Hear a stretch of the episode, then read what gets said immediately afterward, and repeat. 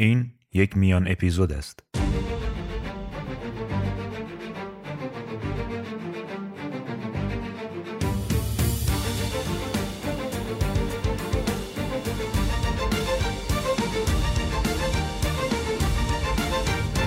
راستش بعد از انتشار اپیزودهای سیاسی و اجتماعی حرف و حدیث پیش اومد که لازم شد یک میان اپیزود ضبط بکنم و توضیحاتی بدم هم راجع به نظرات و هم پیام هایی که مستقیم بر من ارسال می‌کنید. من واقعا ممنونم بابت لطفی که به من دارید. پیام هایی که به دستم می‌رسه بسیار امیدوار کننده است و نشان از آگاهی سیاسی و اجتماعی در مخاطبان این پادکست داره.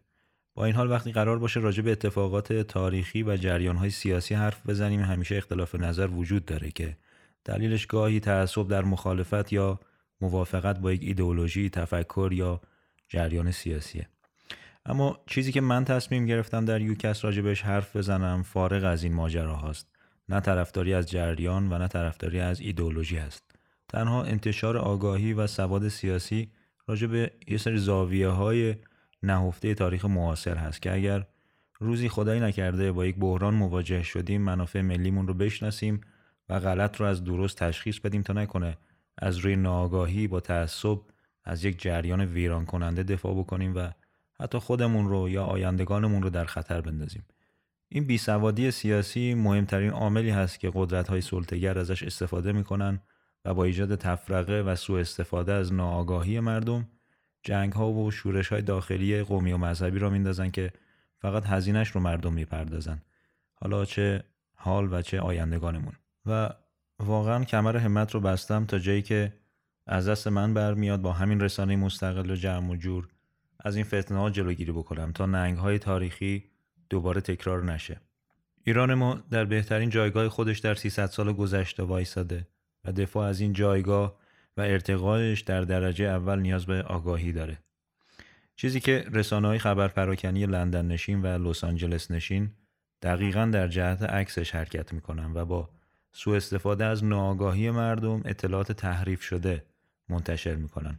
این رو اکثر ایرانی های خارج نشین تایید می‌کنن چون واقعا دارن با واقعیت غرب دست و پنجه نرم می‌کنن و قدرت ایران رو از بیرون می‌بینن. چون ما مرجعمون تحلیلگرای غربی هستن که هر روز در مورد ایران یا بیانیه میدن یا تحلیل می‌کنن و این نشون میده که کشور در مسیر درستی داره حرکت می‌کنه و ایران پس از سالیان دراز در منطقه و دنیا واقعا به حساب میاد. که این مایه افتخار ماست چرا که تازه داره به اون مختصات واقعی و به حقش می‌رسه. اما خب در شرایطی هستیم که اوضاع داخلی و خصوصا عملکرد دولت ها در قبال مردم موجب شده که اگر کسی هم بخواد از کشور دفاع بکنه متهم میشه. همینطور که من رو بارها متهم کردن. ببینید دوستان من در ایران زندگی نمی کنم و هیچ وابستگی هم به جمهوری اسلامی ندارم. چه زمانی که در ایران بودم چه حالا که نیستم. چه بسا در بسیاری از مواضع هم مخالف هستم. و به عنوان یک فیلمساز به دلیل اختلاف با حراست صدا و سیما بهترین سالهای فعالیتم ممنول کار بودم. ولی به حال من یک ملیگرا هستم و اعتقاد دارم هر متر مربع خاک ایران 80 میلیون سند منگوله دار داره. یعنی تبریز مال بچه های شیراز هم هست اهواز مال بچه های مشهد هم هست و تعبیر زیباتر این که همه ایران سرای ماست. پس هر گوشش که درد داشته باشه همه ایران دردش می‌گیره. با این تفکر من نمی‌تونم نگران آینده ایران نباشم و فقط به دلیل اختلافات شخصیم با سیستم اجرایی کشور از کار درست و حرکت درست که در راستای اطلاع ایران و ملیگرایی انجام میشه دفاع نکنم. همونطور که همیشه هم گفتم من به دلیل ایران دوستی هر حرکتی که بر اساس حقایق میدانی یک قدم ایران رو پیش ببره تحسین می‌کنم و از جایگاه کشورمون در دنیا دفاع می‌کنم و در مقابل هر دروغ و خیانتی هم که باعث بشه لطمه به ایران و ملت ما وارد بشه قطعا از تیغ نقد خواهم گذرون. فارغ از جایگاه ایدولوژی و از اونجایی که مثل خیلی از شما سخت قانع میشم خیلی به دنبال سند موثق میگردم تا بپذیرم و بعد برای شما تعریفش بکنم. امیدوارم که این قدم ناچیزی که من برمیدارم کمکی بکنه به حال روز سوادمون و اطلاع ایران. چون اطلاعات درست از طریق رسانه‌های داخلی منتشر نمیشه و رسانه ها اغلب در حال اثبات عملکرد و یا نهایتا جوابیه سیاسی هستند پس به نظرم کسانی باید باشند که منصفانه و به دور از سیاسی بازی با انتشارات اطلاعات درست هموطنانمون رو در درک بهتر مسائل داخلی امنیتی و منطقه‌ای روشن بکنن و از این رسانه های مستقل باعثی تعداد بیشتری به وجود بیاد و به کمک بیاد واقعا.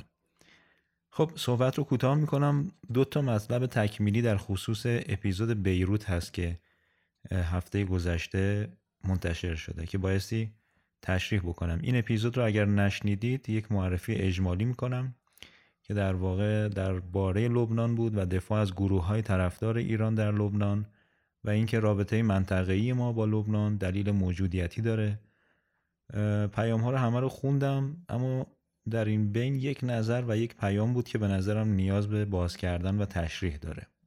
نظری که دوست عزیزی به نام آقای گلکار در اپلیکیشن Castbox نوشته اینه که تا حدودی با خط فکریتون موافقم ولی در حال حاضر ملتی که درگیر کف حرم مازلو هستش چطوری میشه ازش انتظار داشت که این بینش جغرافی سیاسی رو بخواد حتی درک بکنه؟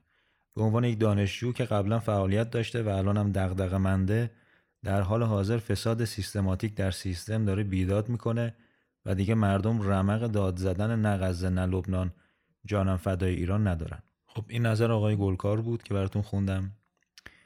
ببینید جناب گلکار باعث این توضیح رو بدم که اینکه وضعیت اقتصادی ما خوب نیست مختص ایران نیست. یعنی همه جای دنیا با این رکود کم و بیش درگیر هستن. دوستان من که خارج از کشور زندگی می‌کنن حتما از آن دارن که با همه تبلیغاتی که برای سفید نمایی غرب انجام میشه عموم مردم در غرب سخت کار می‌کنن و سخت زندگی می‌کنن. حتی اگر اینو نپذیریم نمی‌تونیم شرایط اقتصادی وخیم رو دلیل موجهی برای متوقف کردن تحول یا حرکت در مسیر موفقیت بدونیم همونطور که اکثر اسطوره های علمی، هنری، ورزشی و اقتصادی در خانواده های بیبزاعت به دنیا آمدن و رشد کردند. ترقی کردند و امروز اسمشون در میان چهره های برتر دنیا هست. چرا شرایط بد اقتصادی باید باعث بشه که ما به تحول فکر نکنیم، مقاومت نکنیم و آینده رو روشن نبینیم؟ به نظرم تاریکی مطلق اونجاست که ما در حبس سلول انفرادی ندانستن خودمون باشیم و چون نمی‌دونیم رشد هم نمی‌کنیم. بایستی دست از خود تحقیری برداشت و با امکانات کم بدون هیچ چشم داشتی زندگی رو ساخت به امید فردای بهتر. این جواب به این معنا نیست که شما رو درک نمی کنم منم یکی از شما هستم از یک شهر محروم از یکی از گوشه های ایران. ولی دلیلی برای تسلیم شدن نمی بینم بازم ممنون که نظرتون رو نوشتین و برای من بسیار بسیار ارزشمنده. اما دوست عزیز دیگری که من اسمشون رو نمی‌دونم به دلیل اینکه با پیج تجاریشون به من پیام دادن اما از امریکا بودن پیام دادن که اپیزود بیروت می‌تونست پایان بهتری داشته باشه و با استدلال قویتری برای ارتباط تهران بیروت تموم بشه. در واقع ایشون اعتقاد داشتن که اپیزود شتاب زده تموم شده و حتی موضوع رو هم سوزوندیم. دوست عزیزم ممنون. قبل از توجیه بایستی بگم که با نظرت موافق هستم. می‌تونست پایان بندی بهتری داشته باشه. راستش به دلیل اینکه اپیزود بیروت قرار بود بازخانی یک تحقیق باشه من سعی کردم به تحقیق خانم شاعری آیزنلور وفادار باشم و تحلیلی به تحقیق ایشون اضافه نکنم. با این حال از یک پاورقی تحلیل دیگری برای نقل قول از سید حسن نصرالله استفاده کردم که به نظر کافی نبوده. حالا من اینجا تکمیلش می‌کنم. بر اساس دانشی که حالا نسبت به لبنان داریم ایران و لبنان روابط تاریخی و ریشه‌ای طولانی دارن. علاوه بر اشتراکات مذهبی اشتراکات تمدنی بسیاری هم بین ما وجود داره. ایران همیشه پشتیبان حزب الله بوده و حزب الله همیشه پشتیبان ایران. امروز حزب الله در واقع دژ محکم ایران و منطقه در مرزهای اسرائیل هست که از شیوع تفکر و جهانبینی صهیونیستی در منطقه داره جلوگیری می‌کنه. شاید بشه گفت بچه های لبنان در مقدم ترین خط جبهه پشت به ایران و رو به دشمنان ایران وایستادن و همه منطقه مدیونشون هستند اما برای اینکه تصور داشته باشیم که این حمایت های دو طرفه بعد از وجه معنویش موجودیتی هست و به هیچ وجه به دبستان اقتصادی نبوده. چرا که این گروه بر عقیده مذهبی استوارن و منافع لبنان براشون مهمه. مزدور نیستن که در ازای حمایت مالی یا معنوی ایران فعالیت بکنن. اونا در واقع با حمایت ایران از تمامیت و استقلال لبنان دفاع می‌کنن و استقلال و ایستادگی لبنان خصوصا در مرزهای مشترک با رژیم اسرائیل یعنی امنیت ایران. دوستان امنیت مثل سلامتی نامحسوس جاریه. کسی که سالمه قدر سلامتی رو نمی‌دونه تا اینکه بیمار بشه. حتی همین اقتصاد کجدار و مریض که امروز بانی شعار نغزه نه لبنان هست بدون سایه امنیت برقرار نمی بود. اقتصاد شکوفا و پویا از مسیر قدرت بازدارندگی و تأمین امنیت میگذره که اگر نبود این اقتدار هر کشورکی به خودش اجازه تعرض به منابع و منافع ایرانی ها می‌داد و امروز نفکش های ما با چراغ روشن و پرچم برافراشته ایران به سواحل آمریکای جنوبی نمی رسیدند. شاید در اپیزودهای آینده این معادلات رو بیشتر براتون باز بکنم که چرا تو این جنگل بین المللی برای توسعه اقتصادی به این سطح از قدرت بازدارندگی و امنیتی نیاز داریم. به امید ایران آگاه و متعالی خدای بزرگ یار و نگهدارتون.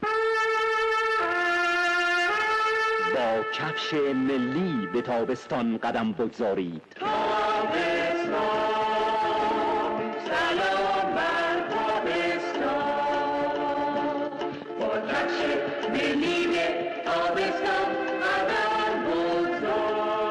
امسال با خورکترین راحتترین و زیباترین مدل های کفش به تابستان قدم بگذارید.